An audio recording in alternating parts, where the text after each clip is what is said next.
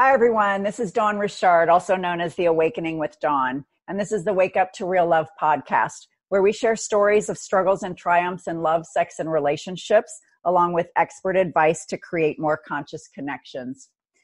I am very honored today to have my new friend, Steve McEwen, with me.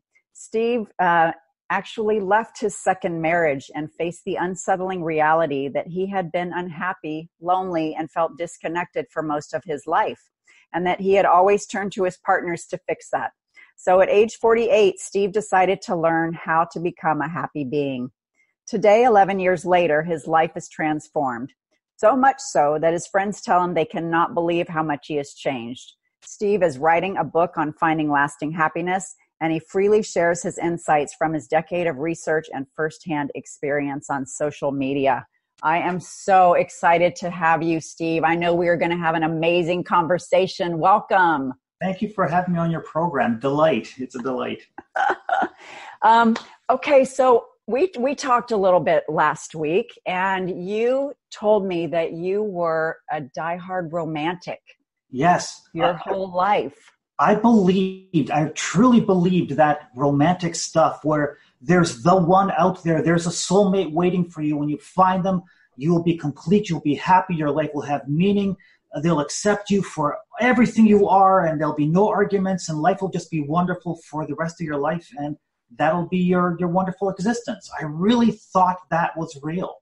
So do you do you think that you had that vision? Did somebody plant that vision inside of your head or was this like fairy tales that you read and, you know, in movies that you watched growing up that made you sort of have that sense? I don't recall anybody teaching me it and I don't recall ever uh, reading a book or anything, but uh, my earliest memories were always those highly romanticized sort of things that I'm a millionaire and I buy these elaborate gifts for this girl and she's just so wowed by me and and we're just enamored with each other. I just had these ideas in my head. I have no idea where they came from at the time. Uh, now, as an older guy, I look back and I go, it's all over television. Every cartoon you see, every movie you see, every uh, when Harry met Sally, everything is is telling you that vision of romantic love.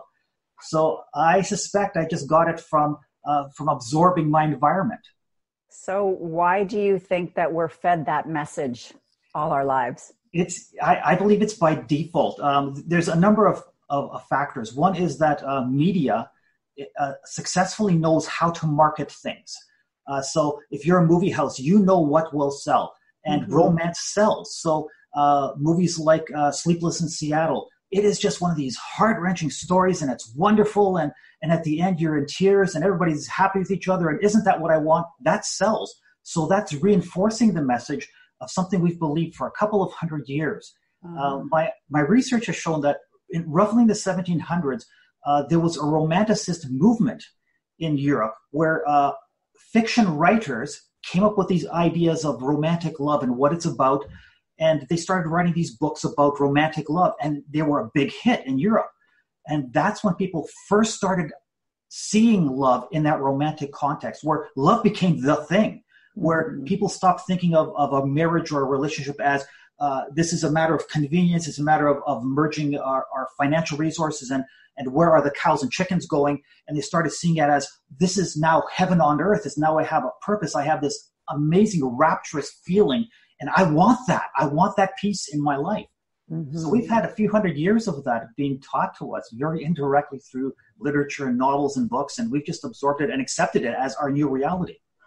And so, how do you feel like? Because I don't think that anything is all good or all bad, right? There are like light and shadow aspects of each thing. So, how has your romanticism both helped you in your life and what challenges has it brought you? So, I'll talk about the challenges. Is um, uh, during one of my amazing experiences in life, I had a uh, catastrophic leg injury. I was convalescing at my sister's place for months, and I overheard a conversation by a female psychiatrist. And all I heard was the audio, and she said, The most dysfunctional people in my practice are those who are most highly romantic. And my ears perked up. And she says, These people have a very skewed view of what relationship and love means. It's very unrealistic. And the, relationships suffer because they don't have a realistic grasp of what love looks like and what a relationship, a healthy relationship can be. So I, I, listened to the entire program and I realized for the first time in my life at age 52, I'm, I've got codependent tendencies. I'm really needy. I'm emotionally needy, and, and this is not helping me. Uh oh. so was the negative stuff? On the positive side, and all of us have programming in our mind, myself inclusive. So I have not flipped a switch where I've been able to erase the, the romantic programming from my mind. Some of it is still there. Uh, the things that are still positive about it is that feeling of that belief that I could find somebody and feel really connected with them. Mm-hmm. That is a wonderful feeling that I could feel really great in the presence of another. If you combine that with I can be happy on my own and I don't need them to be happy. However, I can share my happiness with them and have an amazing connection. So now you're blending romance, going with this, having this idea, this beautiful, amazing connection with another being, combined with if I'm healthy and secure in myself, and if I can bring something positive to the table, then we've got something. So you start melding the two worlds and seeing, you know, it's, it's not a bad thing. It's not something you've got to erase from your life. There's actually some stuff there that provides hope, like that vision, that hopefulness that I'm not going to get jaded because of online dating. I'm not going to get jaded because of the last date. I'm still going to be hopeful that it's possible to meet some person and have this amazing relationship. For however long you decide to stay in the relationship. Yeah and it doesn't mean forever. It doesn't mean clinging and expecting. It doesn't uh-huh. mean I, I, have a vision and I need you to be in it. I need you to step in it or else you're evil. It's not that. It's that I have an idea and I'll share with you and see if, if we both share that idea. And if we do, let's explore it together for as long as it lasts. And if it's three weekends over coffee, then that's amazing. And that's beautiful in itself. And if it's 20 years and it eventually goes after 20 years, she says, you know, I'm, I'm really wanting to amp up my practice as a psychiatrist. And I'm going, I really want to be a movie producer, and that really doesn't overlap with you. Well, that might mean people go in their different directions and maybe their relationship is reconfigured, but you can part still loving each other and not being needy of each other. Mm-hmm. That's the difference. Mm. So, so how did uh, because you've you've said needy a couple of times here. Yes. So so how were you needy in your previous relationships and and how did that affect those relationships? I believed that happiness comes from experiences, from uh, from feeling good. I didn't differentiate between pleasure and happiness. So I thought when I'm having a pleasurable experience, that's happiness, that's good. And it's not pleasurable, I'm unhappy, that's bad. I got to avoid that. So I didn't realize until I was in my 30s uh, when I had this uh, management test that analyzed my personality that I had two characteristics in me that were working against me. Uh, one was uh, that salesman kind of tactic of here's what I believe in, and it's important you understand this. And when that doesn't work, I would avoid. And I had no idea I was doing this. So it's oh, try to sell through aggression, and then oh, she's not listening to me. Well, you know that sort of thing.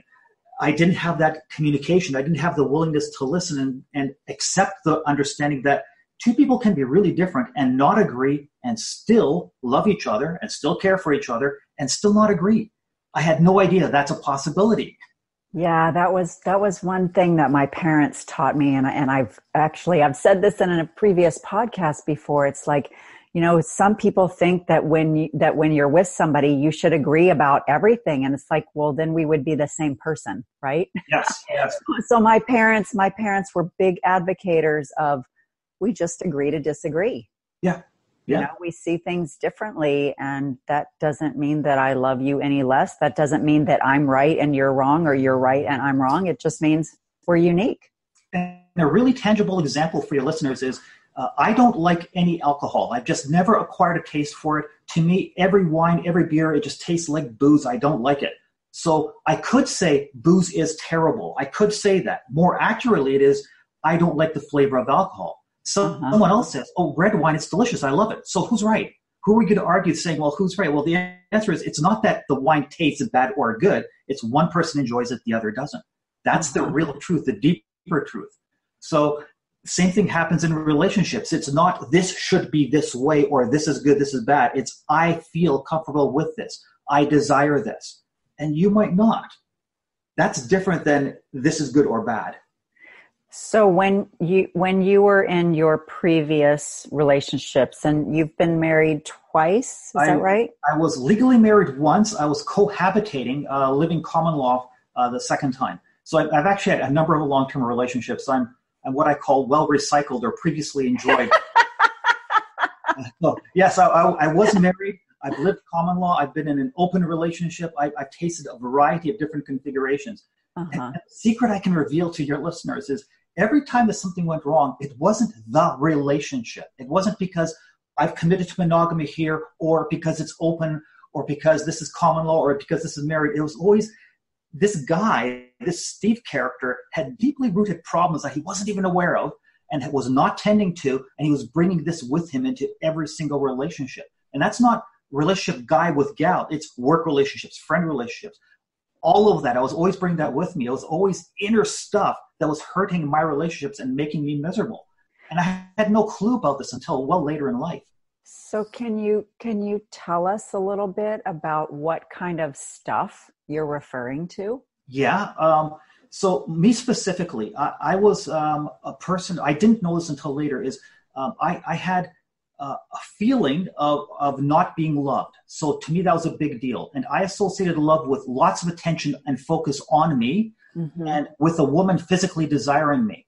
So if some pretty woman was nice to me, I would read big significance into that. I would think, oh, there's a big deal going on, as opposed to it's just some woman being nice to you. That's where my mind would jump. So I had these feelings of insecurity, low low self worth, not really thinking that well of myself, and not aware of this, uh, wanting uh, someone to pay attention to me and adore me and absolutely accept me for who I am.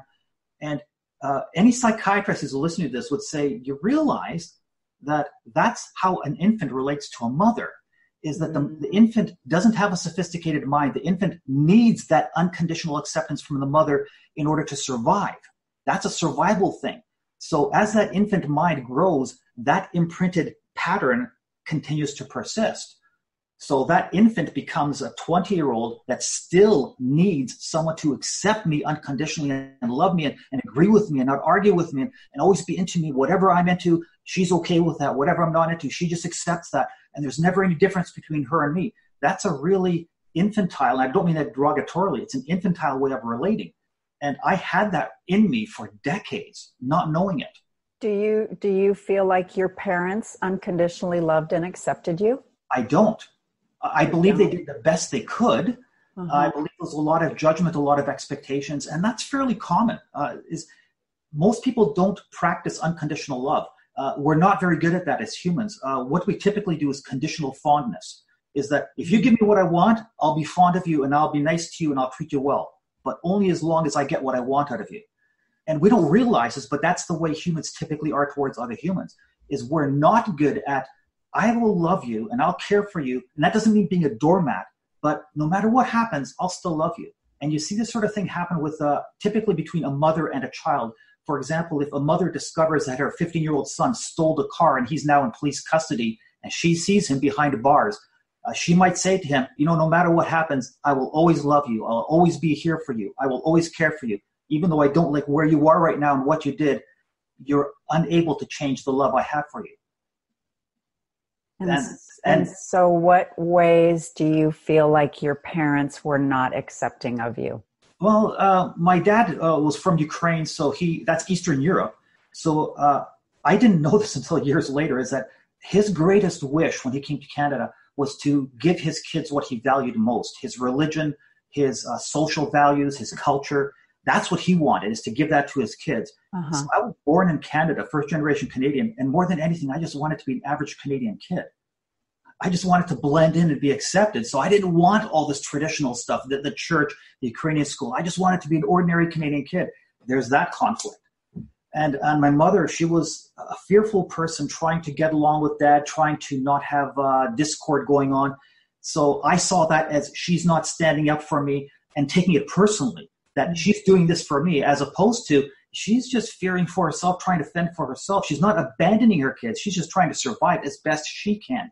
So right. as a youngster, I just interpreted this very personally, like dad doesn't care about me. He's he wants me to be a mold of him. Mom isn't protecting me. I just took that personally. Um, not even consciously, just that's the way I internalized it. Right. Years later, I realized everybody's doing the best they could. Everybody's wounded and everybody's just trying the best they can. So there was enough suffering to go all around.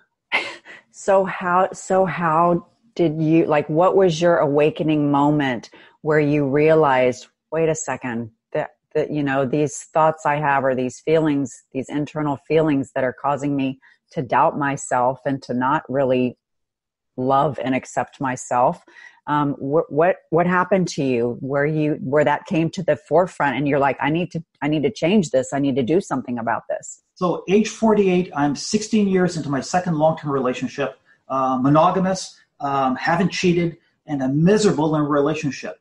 Uh, and i won't give you all the details about it but I, I was really unhappy in my relationship. And this friend of mine happened to suggest that i read a book. She said this might be helpful to you and the book was You Can Be Happy No Matter What by Dr. Richard Carlson.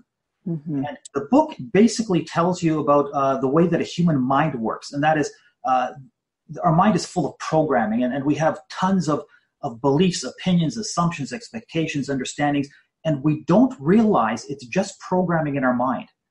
We think this is reality. So when I'm afraid, I'm thinking, I'm afraid, there's a reason why I'm afraid, as opposed to realizing this is a program in my mind that's generating an uncomfortable emotion. What's that about? So for the first time, I had that model that said, you know, the stuff in my mind, it's not all real. It's just programs that I really believe in.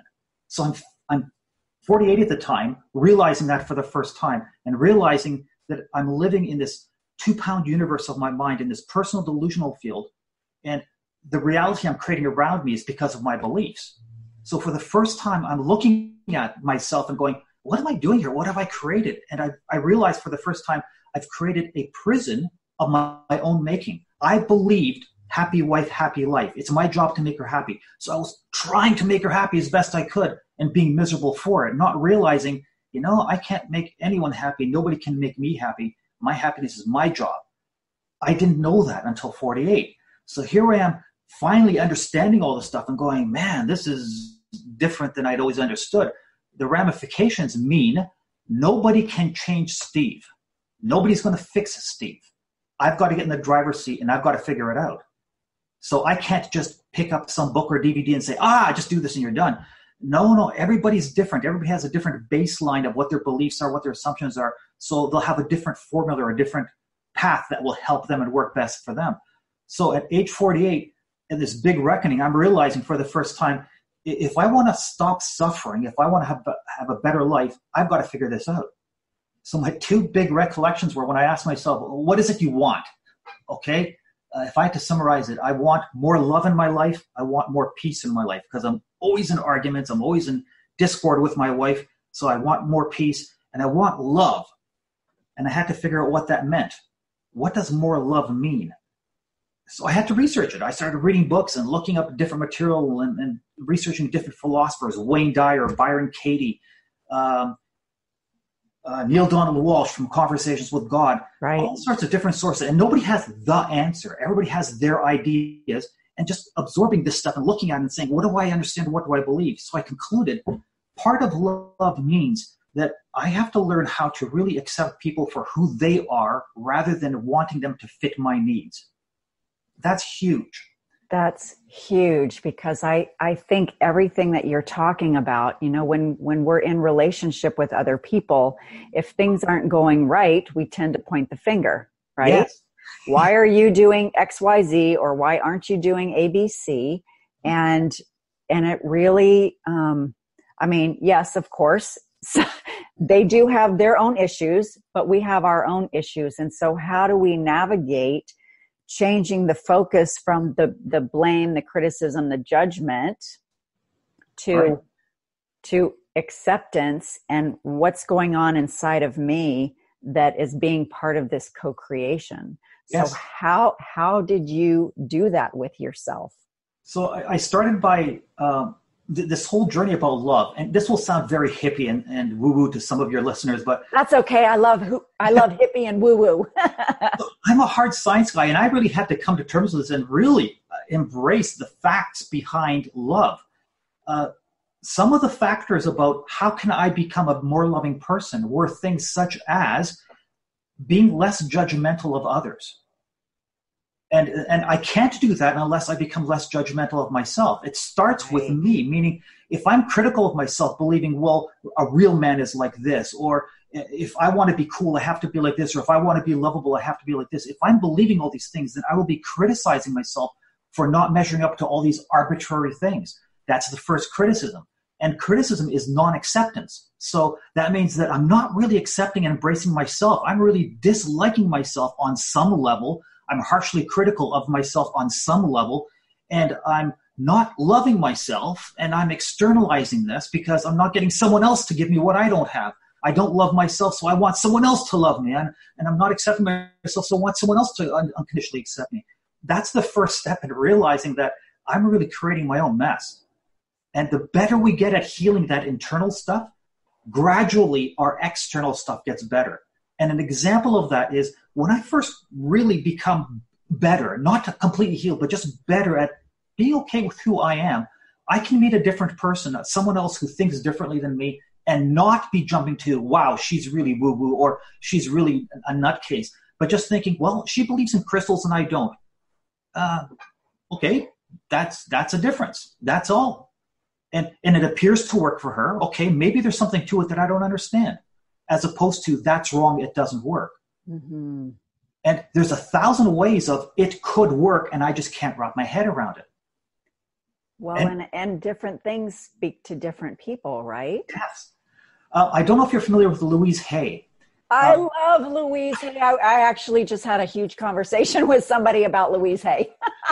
She's awesome. I, I, once saw a presentation by her, and she got up on the stage and said, You're going to see a dozen people on stage today, and you're going to resonate with some of them, and others you're going to think are absolute bunk.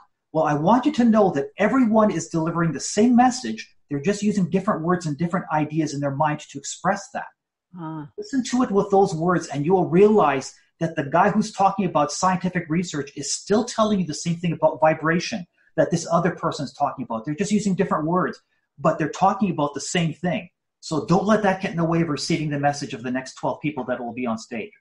So how do you how do you open yourself up to these different messages because there because all of these things that you're talking about were messages that you were giving to yourself. Yes.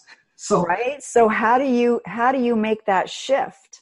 Is uh, the, the first thing I did, and there's, there's a thousand ways to do this. For me, it was uh, understanding that my brain, my mind causes me to believe or disbelieve. We all have confirmation bias, and that is the propensity to believe whatever is consistent with your current way of thinking. And we'll always find evidence that supports that, that evidence and anecdotal evidence that says, ah, there's an example of, of what, what is true. And it really means there's an example of what I believe and I embrace it. Same thing with disbelief. So once we understand that, then we can say, oh, okay, it's just my mind that disbelieves. It's not necessarily untrue. It's just my mind disbelieves it. And a step further is then to ask yourself, if, if this was true, just for argument's purposes, if this was true, how would that be possible? How would it be possible that this thing actually works? So I'll give you an example. I don't believe in crystals. I don't know if they work or not. I don't believe in them. However, what I do know is that the placebo effect is real. Science has proven that whatever is in a person's mind, it affects their reality, even to the point of taking a placebo puffer and getting instant relief from a life-threatening asthma attack. Mm-hmm. It's it's inert. It has nothing nothing medicinal in it, but yet the person is getting instant relief from a life-threatening asthma attack. What's going on? Obviously, something in the mind, the power of the mind, is influencing their physicality. So that so is so is everything a placebo? It might be. The answer is yes and no, right? So it might be, but that's not bad so with respect to crystals is that for me i might go to do that crystal stuff and it doesn't work for me but for someone else who believes in it it could be unlocking powers within their mind higher self or whatever you might call it that is actually changing their life so but for do, example but do you do you think that maybe even for yourself if you just changed your beliefs about it yes yes i have noticed for myself yeah can, can you talk about that? Yeah, I used to believe that that's not true according to science. And a, a, wonderful woman in my life pointed out to me, So, Steve, you're aware of every single scientific research that ever has existed. And I went, well, no. so, Steve, personally validate each one. You, you have the knowledge to personally every paper to know if it's right or not. You can peer review every one, right? And I went, well, no. okay, I get it. I get what a what a great woman to to challenge a scientific mind, right? Great. So the fact was, yeah, I'm just holding up these papers as examples of what I believe, but I really can't I can't authenticate them or or challenge them. It's just a reflection of what I believe. So now that I've embraced that, when I look at other people, listen to other people, I go, it's inconsistent with my mind's way of thinking. It uh-huh. doesn't mean it's not real. Uh-huh. And my favorite example is Abraham, uh, Esther Hicks of Abraham Hicks fame. And she talks about vibration and, and being uh, in vibration with your vortex. 11 years ago, when I heard this, I was literally angry at the screen. Real life doesn't work that way. You can't wish your way into happiness and prosperity. I was angry and I wouldn't listen to it. Gradually over time, I started seeing little bits of truth about what she said, just little bits, tiny bits. So here why, I am. Why, why did why did you continue to listen if you didn't believe it right away? Well, uh, and I, I can explain that is whatever you throw at a mind, the mind will absorb it even unconsciously, and it works on it. So what happened is when when my mind got exposed to this bunk, uh, in, in air quotes, uh, it, it, all got stuck in my subconscious mind, and my subconscious mind started relating all these various prop- proposed ideas to other things in my mind already, and started saying, "Well, you know, this this might be kind of true." And I wasn't aware of this, but it inspired me to be more receptive to listening to a bit more of it, as opposed to just being totally shut off. So I was entertaining the possibility. Yeah, maybe I'll listen to a bit more of it. It's it's fun, but but I'll give it another try. Subconsciously, the mind is going, but there's there's this little bit of truth here, you know. So the more I listen to it, the more I the mind, the subconscious mind, sees more and more bits of truth and starts putting the links together and saying, oh yeah, yeah, this one thing is totally true. Uh, I didn't see that before. It's totally true, so I can relate to that one thing, but everything else not so much. And the mind just keeps on working on that over time and over time. So a decade later, I can tell you, even though Abraham Hicks might sound very airy fairy, I've experienced much of what she talks about firsthand, including instant manifestation, where you go, that is just so freaking weird. How's that possible? And I've done it time and time again, and it, it just surprises me. So now, when I listen to Abraham Hicks, I said, These three things, I haven't experienced them. I don't know if they're right or not, but that's just because my brain can't wrap itself around it yet. But I can tell you that a lot of the stuff that she talks about, I've already experienced. So maybe it's right can, maybe there's something there. Can do you want to share a little bit for people who aren't familiar with Abraham Hicks? Like what like what drew you to the the message and and what do you embrace as wow this is pretty cool like the manifestation and you know want to talk a little bit about that okay, so esther hicks uh, mm-hmm. my best knowledge of her is uh, she uh, appeared on the scene in around 1985 and according to hicks um, she is uh, in communication with a, a broader non-physical consciousness, and she calls it Abraham. Okay. So um, that that's the story she tells, and, and she can communicate and, and ask questions of it and get answers of that that uh, non-physical intelligence and communicate it back to people here. Uh, so I would not encourage people to say accept everything blindly because she's a channeler. I, I don't say that, I, and I don't believe that. Um, her messages overall are that uh, that we have greater abilities than we think we do, and that if we are aligned, and these are her words, if we are aligned with our desires, and they show up in our life. And I've struggled with that word alignment. What does alignment mean? Um, so I've interpreted it as absence of resistance and being truly, sincerely for whatever it is that you want. So, for example, um, this is a personal example in my life. Is uh, I'm an independent consultant. I'm uh, self-employed, so I work when I want to, whenever work shows up. And a number of times I've found myself not having money and borrowing already, and no money's coming in. And the same woman said to me, she said, So, Steve, what's that about? And I'll tell her, ah, geez, I, I don't want to have to travel into the city in order to get the kind of money I want. And I'm going to have to slog through traffic. It's going to be terrible. And she said to me, well, but those are just assumptions that you have. What if, what if you could get a good income, uh, and and what if uh, say you had to travel an hour and a half in traffic, but uh, you could take the toll road and uh, you could listen to your, your iPod and, and all those audiobooks that you have. What if you could do that? You'd have a great time commuting. And I went, oh, but but it would be really expensive. It'd be four hundred dollars a month in, in toll fees. And she said, but what if you're getting paid hundred bucks an hour and it's just four hours work out of the month? It's trivial. So when I consider that, I want uh, you know, that I guess you're right. You know, if all those things fell into place, um, that'd be cool.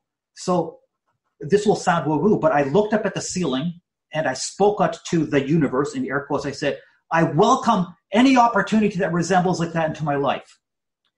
Two weeks later, I got a phone call from a woman I had not heard of in two years.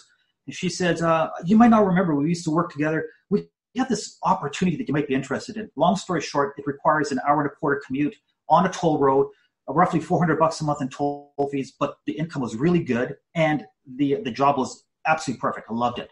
So it was an ideal that I was not welcoming because I had assumed I'm going to hate the traffic. I'm going to hate the commute. Uh, I'm not going to want to travel. Uh, the, the money might not be good. I just assumed all these things, and that was creating my resistance. And you can call it subconsciously choosing to not follow up, or uh, this is the woo woo part is that we might be emanating something in some way to the broader universe, to the world at large. And other people might be picking up on that on some subconscious level because I don't know whether it's coincidence or what it is, but within about two weeks, I get this phone call out of the blue without me even phoning up or making a resume or anything. I just get this phone call.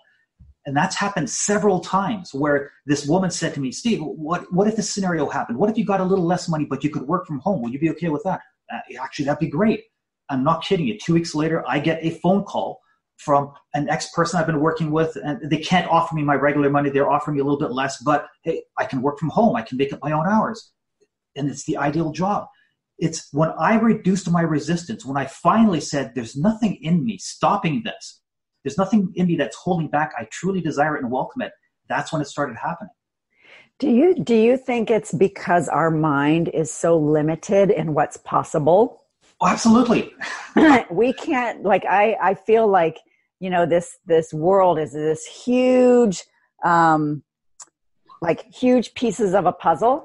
Yeah and we can only see you know what's right in front of us. We can't see all the corner pieces and all the edge pieces yeah. that are out there that are possible. And yes. so so how do you how do you accept? Because it really is this this openness this this acceptance of I don't have all the answers. And so maybe something out there knows better than me or, you know, to bring me the things that I'm really desiring that I don't know how to create them because it's, it's a matter of, you know, I think a lot of times we want to do, we're like so busy trying to effort. Yeah. Um, and, and I know that's one of the things that, that Abraham talks about. It's like, stop trying to paddle upstream you know when it's hard when it's not working that means you're not going in the right direction yeah so how do you how do you surrender to that flow and that ease so i have a very logical mind and in some ways it's great in some ways it's one of my worst enemies so i try to use my logical mind in order to work on my logical mind so, so, huh? Huh? so i try to adopt some logical fact based understanding that helps me understand the limits of my fact based mind. Okay. So, for example, I do not encourage the belief everything is possible. I don't encourage that.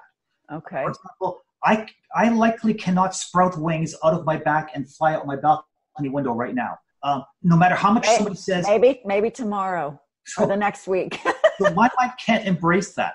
However, something well short of that is I can't tell you, Dawn, the limits of your mind. However, I am certain the limits of your mind are far bigger than you believe they are. So our mind has assumptions, it has beliefs, how the world works, um, how the next date will evolve, what my partner will say when I ask this. We have assumptions, we have beliefs, and we think we really believe they're true, but we don't know. We really don't know until we test these things. So the way to test these things is to step out of our comfort zone, is to actually try something. And it might not work the first time.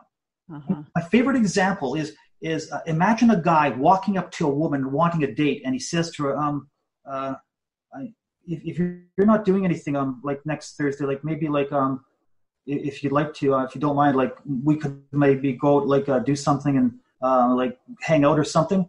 Imagine that scenario and imagine this woman's reaction. What would it be? Likely, it would be, um, I, I don't feel inspired to go there.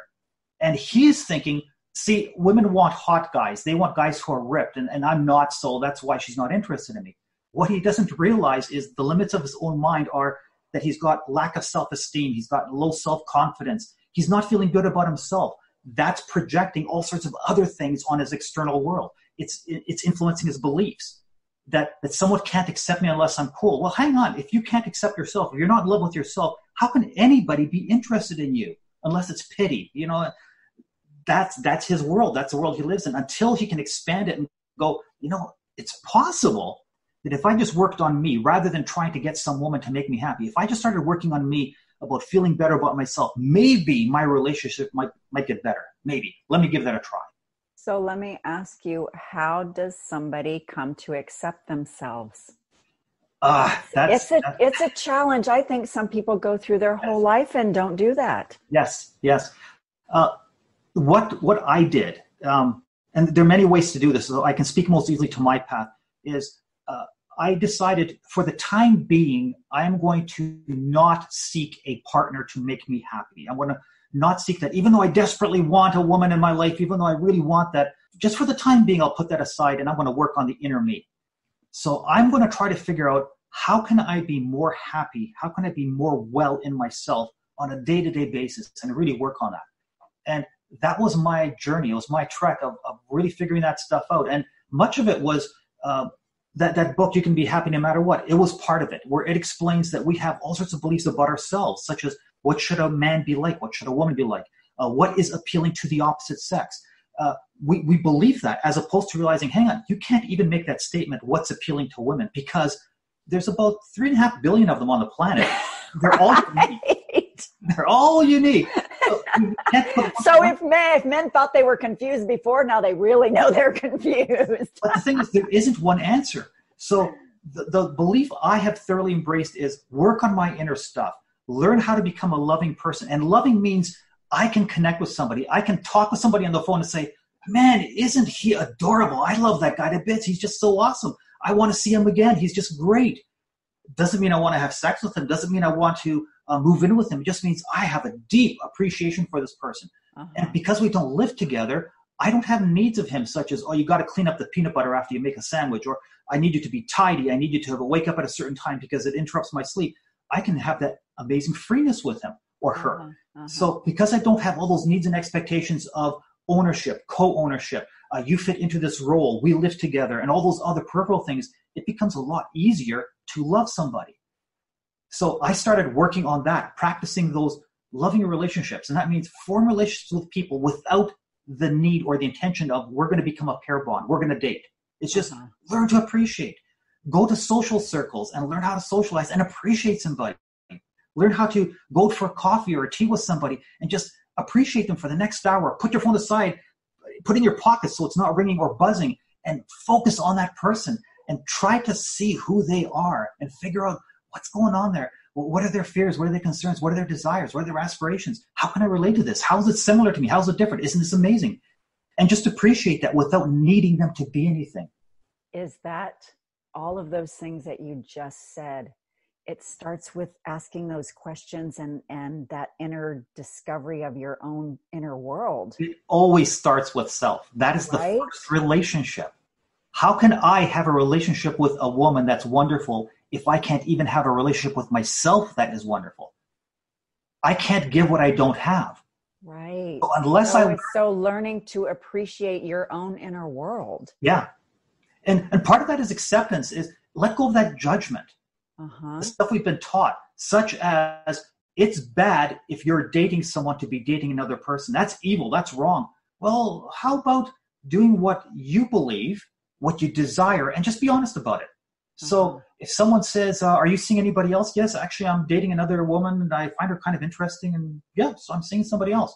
Uh-huh. If the person you're across the table from says that's unacceptable, they are right. For them, that is unacceptable. Uh-huh. Another person might say, "That's cool. Tell me about what it is that you're looking for in a relationship. What is it? What is it you haven't found yet that you're hoping to find?" Mm. That conversation might come up, and that's a person you might want to talk with more deeply. Do you do you feel it's um, it's because people have all of these preconceived expectations Absolutely. Of, of what somebody else should be. Yes. And, and, we, e- and even of yourself, expectations yes. of this is who I should be or what I should think or what I should feel or what I should do based on my external world, all of the experiences that I've had and all of the people that have influenced my view. So how so how do you like eliminate all of the, because that's external noise right yeah. So how do you how do you eliminate all of that external noise and really um, learn how to listen to what's going on inside of you So the, the unfortunate fact is that our mind is full of programming, some of it helpful, some of it not.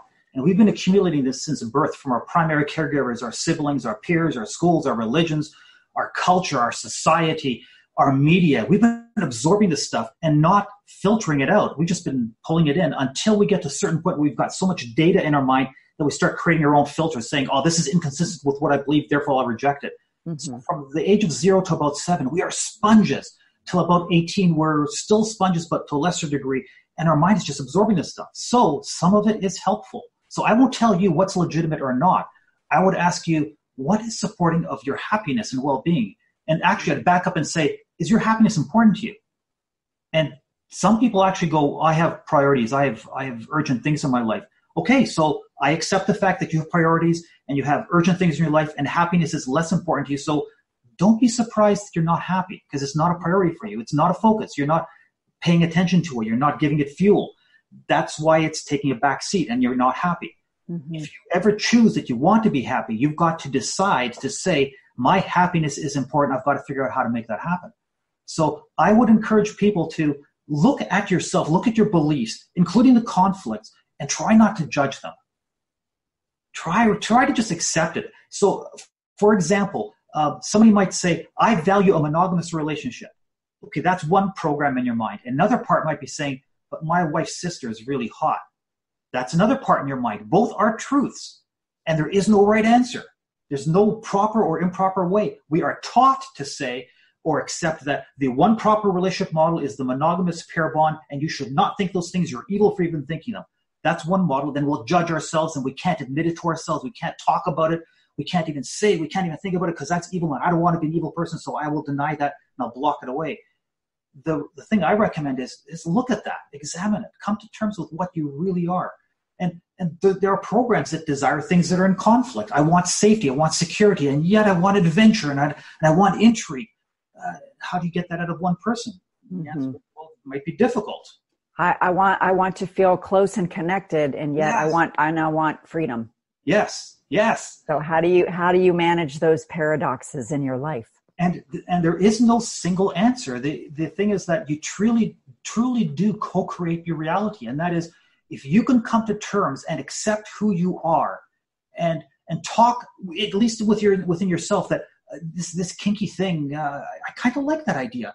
Um, I've been thinking about it. If you can at least share that with the, say that you're in a, in a relationship, share that with your partner. Say, I, am not saying I want to act upon this, I just want to share this thought I have in my mind, this this kinky sort of thing. I, I kind of like that. What are your thoughts on that? You might discover your partner goes, well, that's kind of cool because I, I kind of like that thing too.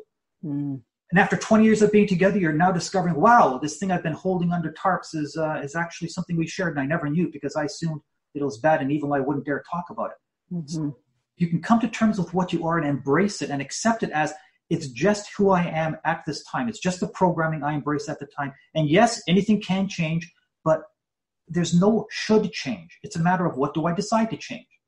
Yeah, so, I, I feel like it's it's being curious. Yeah. Asking yourself all sorts of questions. And you could say, I'm curious about this.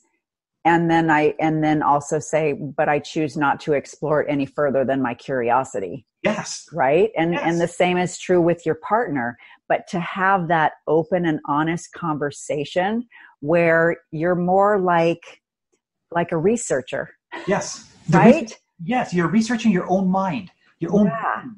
you're shining a light on that dark stuff and going and by dark i don't mean evil i mean unaware stuff and saying what is this thing here i've never seen that before oh so that's what it is i have this weird fetish of of, um, of a woman being submissive and it doesn't mean i want to marry into that i don't want to live that lifestyle it's just that would you would you want to try that in, in, in the bedroom for just 20 minutes and see how that works? And at any time we can stop. Does that work for you? Does that work for both of you?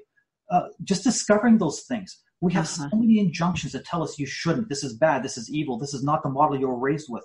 And if we continue to uh, to not look at that and then to criticize and, and continue judging it as being bad, then that just becomes suppressed stuff. We still desire it, right. but it's still affecting us. Right. But we're, we're refusing to look at it, we're refusing to acknowledge it, we're refusing to even talk about it.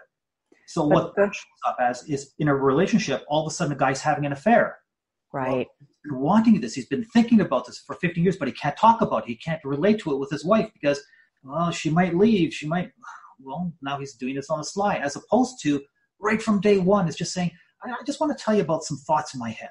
Mm-hmm. Not that I'm going to act upon them, but th- these thoughts are in my head. And what do you think about this?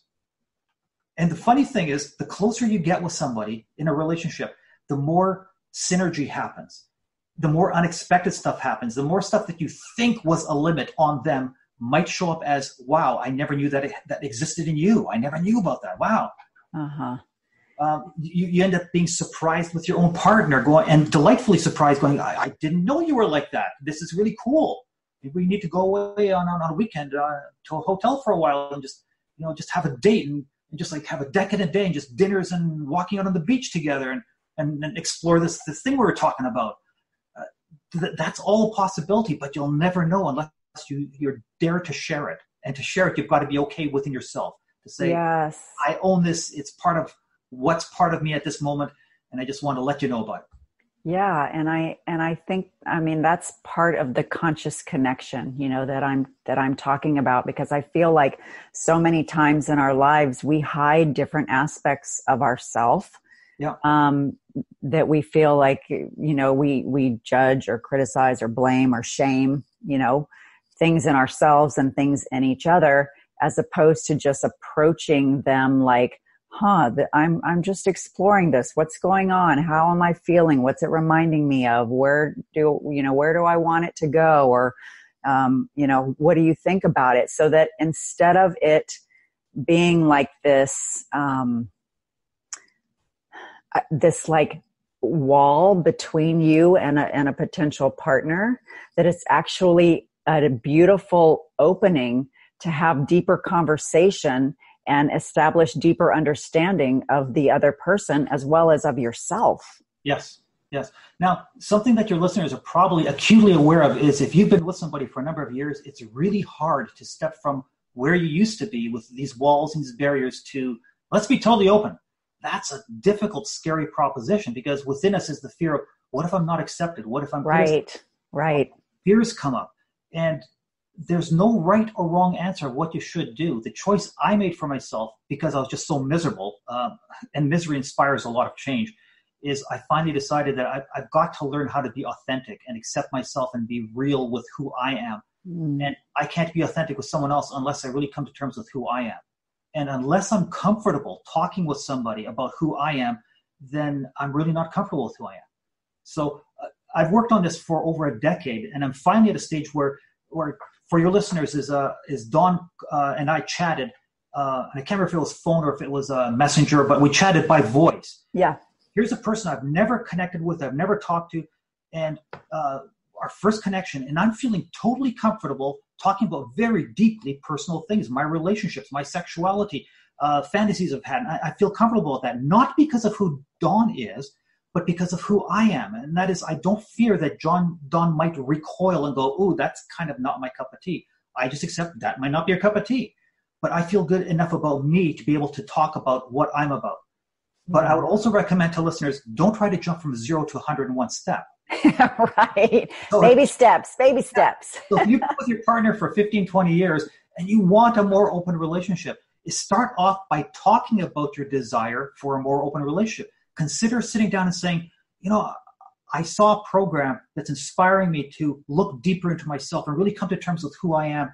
Mm-hmm. So, what I would like to try to explore with you is me sharing deep stuff within me that I've never talked about for various reasons shame or guilt or just embarrassment or just not feeling good about it myself would you be receptive to hearing any of that would you be wanting to participate in that and if you get a i don't know about that you know where you stand right you're not ready for it and if you get uh, an S saying whoa I, I, really do want to hear that tell me about it mm-hmm. i'd love to do the same with you because I've, I've been really scared about stuff inside me that i didn't know how to approach but now that it's starting to open up let, let's talk about it if you get that response, then you can start in baby steps, start a bit at a time. And so, how how has that affected the way that you're able to connect with people? I I believe that I am able to connect with virtually anybody who wants to connect with me, uh-huh. and that's because I believe I feel good about myself. And I want to emphasize to your listeners that doesn't mean totally healed, totally cured. It just means a lot better than I was. Yeah. I'm in a good enough place to say, yeah, I'm comfortable talking about this stuff. Yeah. Uh, I still have a, a, ton of things that I'm working on, like everyone else. I still have a lot of inner homework that needs to be tended to that I choose to tend to, like everyone else. Uh, as, as much as someone might think Steve's got his stuff together, I've got a load of things I'm still working on, as everyone else does. But I feel good enough to be able to have a conversation with somebody and know that some people will hate me, some will love me. It has nothing to do with me. It's a reaction of how their mind is reacting to me. Mm-hmm. And they're, they're right and they're okay in their reaction. Right someone says, "Oh, this guy Steve, uh, he's he, uh, I don't want him around me," they're right. They don't want me around, and we don't connect. We don't have this this vibe, and that's that's okay. Someone else might say, "Oh my God, he's the most amazing guy. I just I just want to marry him. He's so wonderful." I'd be going, "Okay, that's in her mind. I'm not feeling that. I'm very cautious now." Uh, I, I, might I might want to put some lines around and say, uh, "Let's not explore it," or I might ask her, "Tell me what that's about." Um, yeah but that's just reflecting the other's reaction to me. So when we can get better about who we are, we can then be more open about ourselves with others. Yeah. So I connect with people really easily. And and some people like yourself are are very much in a journey of, of happiness, self accountability, um, maximizing the connection in a relationship, exploring multiple relationships. And I don't mean polyamory, I mean learning how to love people in a non sexual way. It's just mm-hmm. connecting deeply with yeah. friends and saying, oh, that guy over there, he's my best friend. Love him to bits. That woman over there, oh, she's adorable. She's amazing. And being able to say that you have a number of deep, close, amazing relationships. And if you don't hear from someone for a year, that's fine. If I'm worried, I will call and say, Are you okay? I haven't heard from you in a while. Or are you, yeah, okay, that's cool. Uh, but not take it personally, not feel offended. Or you haven't called me for a month. What's the matter? Everybody is free, and I feel free with others. I love them for who they are. I allow them to be who they are, and I connect with them as they are. So it lets me have connections with people and feel good about people. Yeah. That's, and, that's and, and feel good about yourself. I mean, I would imagine that that's why you're writing this happy book. Yes. Yeah. You want to, you want to talk a little bit about that? Yeah. Yeah. Um, 11 years ago when I started making this transition, my life started changing in a big way, in unimaginable ways. Uh, I, I, could tell you so many stories of how my life just started changing, shocking ways that you, I, I just stood back and went, this isn't possible. How can it change so quickly, so bigly? But it was. So I started writing this book. I wanted to share this because I was just so bright and knowledgeable. I wanted to share everything I knew with the whole world. So here I am a decade later, still writing this book and going back and reviewing, going, ah, I see this differently now. So I'm going to tweak this. Uh, what the book is about, it's about discovering lasting happiness. Mm-hmm. The secret, the condensed version is you're not going to get it externally. It's all right. about you internally and the way your mind works. And the way your mind works generates your emotions. Most people don't know that and they don't accept that. They say, I have an emotional part of me, my heart, and a logical part, my brain. So here's an example. If you have a roommate and you believe your roommate is a thief, you will feel the emotions of trepidation, suspicion, and angst in the presence of this roommate, regardless if they're a thief or not. You'll feel this just because you believe it. That's the way our mind works, is we feel according to our thoughts. So if you change your thoughts, you change your life. Yes. If you believe I need this woman to accept me for who I am and I need her to just unconditionally love me, if you believe that's what you need to feel good about her, you're going to feel bad when she says, Steve, I disagree with you on this and this. You're going to take it personally, as opposed to, okay, she disagrees. Let me dig into that and find out what's the disagreement about. I might change. She, through our dialogue, she might point out something I never realized. I went, oh, yeah, you're right. I never thought of it that way. I, well, okay, so I no longer believe this thing I believed about myself. Okay, so I've changed now. Or you might continue to believe what you did and just say, well, okay, we see it differently. I accept we see it differently. And not take it personally, not take it as a withholding of love just because we disagree. Right. That's, that's humanity. That's all of humanity. We will never find that idealized Disney-esque perfect fit and live happily ever after because that was sold to us. It doesn't exist. Yeah. It's normal it's, to have. It's, it's what you create. It's yes. you help co-create. And as you said, co-create, right?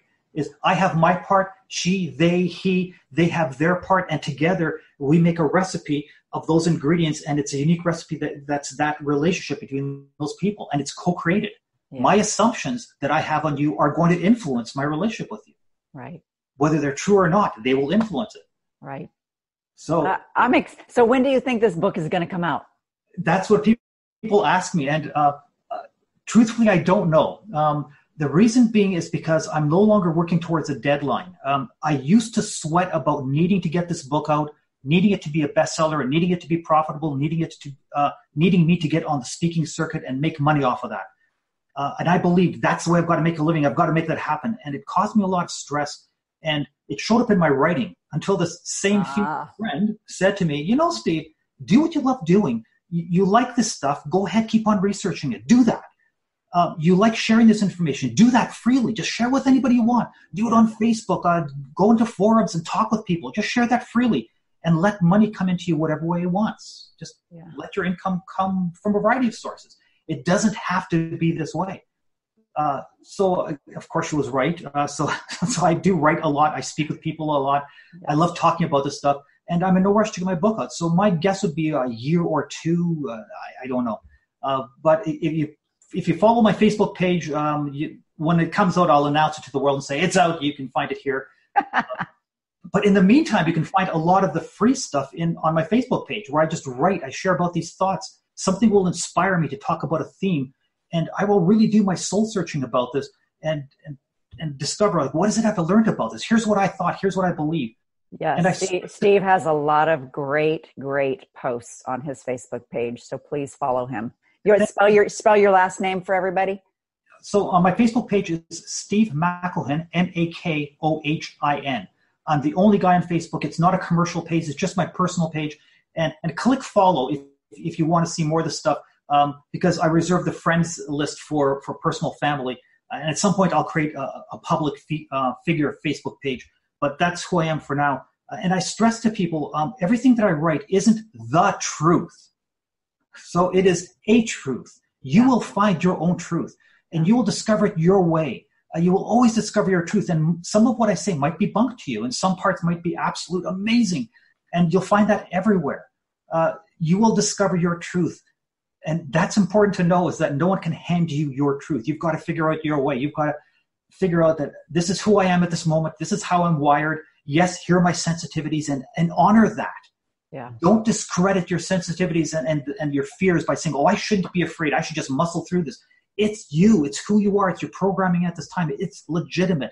If you're afraid of something, consider a more gentle approach of working through it rather than, than the forceful walking through fire, such yeah. as kind of touch on it a little bit, explore it rather than, than forcing it. Uh, right. That's another angle that Abraham talks about, Abraham Hicks, uh, where she talks about a gentle change. I prefer that personally because I hate pain. Uh, explore the gentle, gradual change, and it may take a year or two, or three, or 5 uh-huh. But but it but it's but it's a journey. Like it's not yeah. a destination, right? It's never a destination. It's a journey. Happiness is like that too. You will never become happy in air quotes. You will become happier than you were. Uh-huh. So where you are now, you might think, oh, if this and this and this was was in my life, I would be happy. Okay, and then it happens, and you go, oh, if this and this and this additional thing was in my life, I'd be happy. Okay, and then it happens, and you keep on striving for more and more and more, thinking that someday I'll be happy. Well, my advice is learn how to be happy now. It doesn't mean never strive for more or right. different. It just right. means learn to be happy with what is. Exactly. What is. Exactly. it's like you have to just embody happiness. It doesn't yeah. matter what's going on around you. It's like, uh, you know, I know that a bunch of crap's going on around me, but I still feel a sense of happiness. And it's not like, oh my God, I'm so happy, but just like this, this sense of contentment and yeah. I'm okay and all's right in the world, even though you know a bunch of stuff is going on. It, it doesn't matter. It's that, that internal peace and acceptance and um, really just embracing who you are. Yeah. Right? This is who I am today. It'll yeah. be an interesting discovery to see who I become tomorrow. Yes. because it's we're ever evolving, right? And that journey of happiness, it's ongoing. So no matter where you are, you can always take a step up. You will never hit that roof and going, well, I'm as happy as I can be. I, have hit it. I've reached right. it. Right. It can always be something else because you will understand and experience your happiness differently depending on where you are in life. Yeah. What, one of my favorite examples is a, a drug addict might say, I'm happy when I get my hit of cocaine. And a former drug addict might say, I never imagined how happy I could be when I got off of cocaine. Mm-hmm. And then later on, a person says, I never knew how happy I could be when I, until I got into yoga. That's just amazing. And it just keeps on going on and on. You just discover this new joy. Right. and you just carry it with you, carry your happiness with you, and you keep on discovering new joys as you move along. And there's just an, another layer of happiness that you keep on putting on your happiness. Yeah, it's a beautiful, a beautiful journey of self discovery. Yeah. And, so, and even though even though you're on that journey, I want listeners to know that crap will still happen. Yes, exactly. you will still get your struggles. You will still have your experience where you go, "Oh, that surprised me. Huh? I'm not liking that." Yeah. But the better you get at your inner homework, the less intense those experiences are, the less long they last, the quicker you recover, and the less horrible they are. So you have your experience and you go, oh, I didn't care for that. And a day later, you're going, oh, yeah, that thing, I forgot about it. Uh, you just recover from it quickly. Yeah, it's, I mean, it's so obvious, Steve, how much internal work you've done. Uh, I mean, it's just beautiful, like really, really beautiful. And so, okay, so my last question that I like to ask my guests is what's your definition of real love? Ah, there are so many aspects of it. Um, I'll start brainstorming and tell me when I should stop. uh, deep appreciation. And this is for, deep love is for self and another. So I'm talking about both myself and another. So if I was looking at a man or a woman, deep appreciation, uh, acceptance for who they are, uh, not needing them to be something, freedom, mm. allowing them, freeing them, allowing them to be who they are, and not needing it to be something else. Um, caring about them. And that doesn't mean having to fix them or tend to them, but caring for their, their happiness and their well being, uh, that they matter to me, uh, that I would invest myself in them in some way. Uh, and that is uh, someone calls me and says, I, I need to talk with you. Uh, love for that person is, um, yeah, I had another appointment um, that's not that important. I'm going to put that aside and let, let's talk what's going on. Uh, it's, yeah, I'd say that's a good start. Is the appreciation, the the the non-neediness, the the not hoping that you'll fix gaps within me, letting you be who you are, and appreciating that.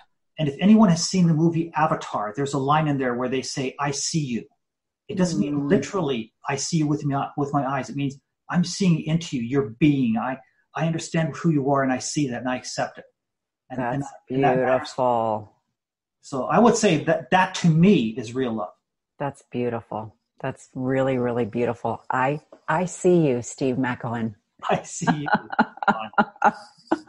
Thank you so much for being here. You have uh, just lit up my world. my pleasure speaking with you.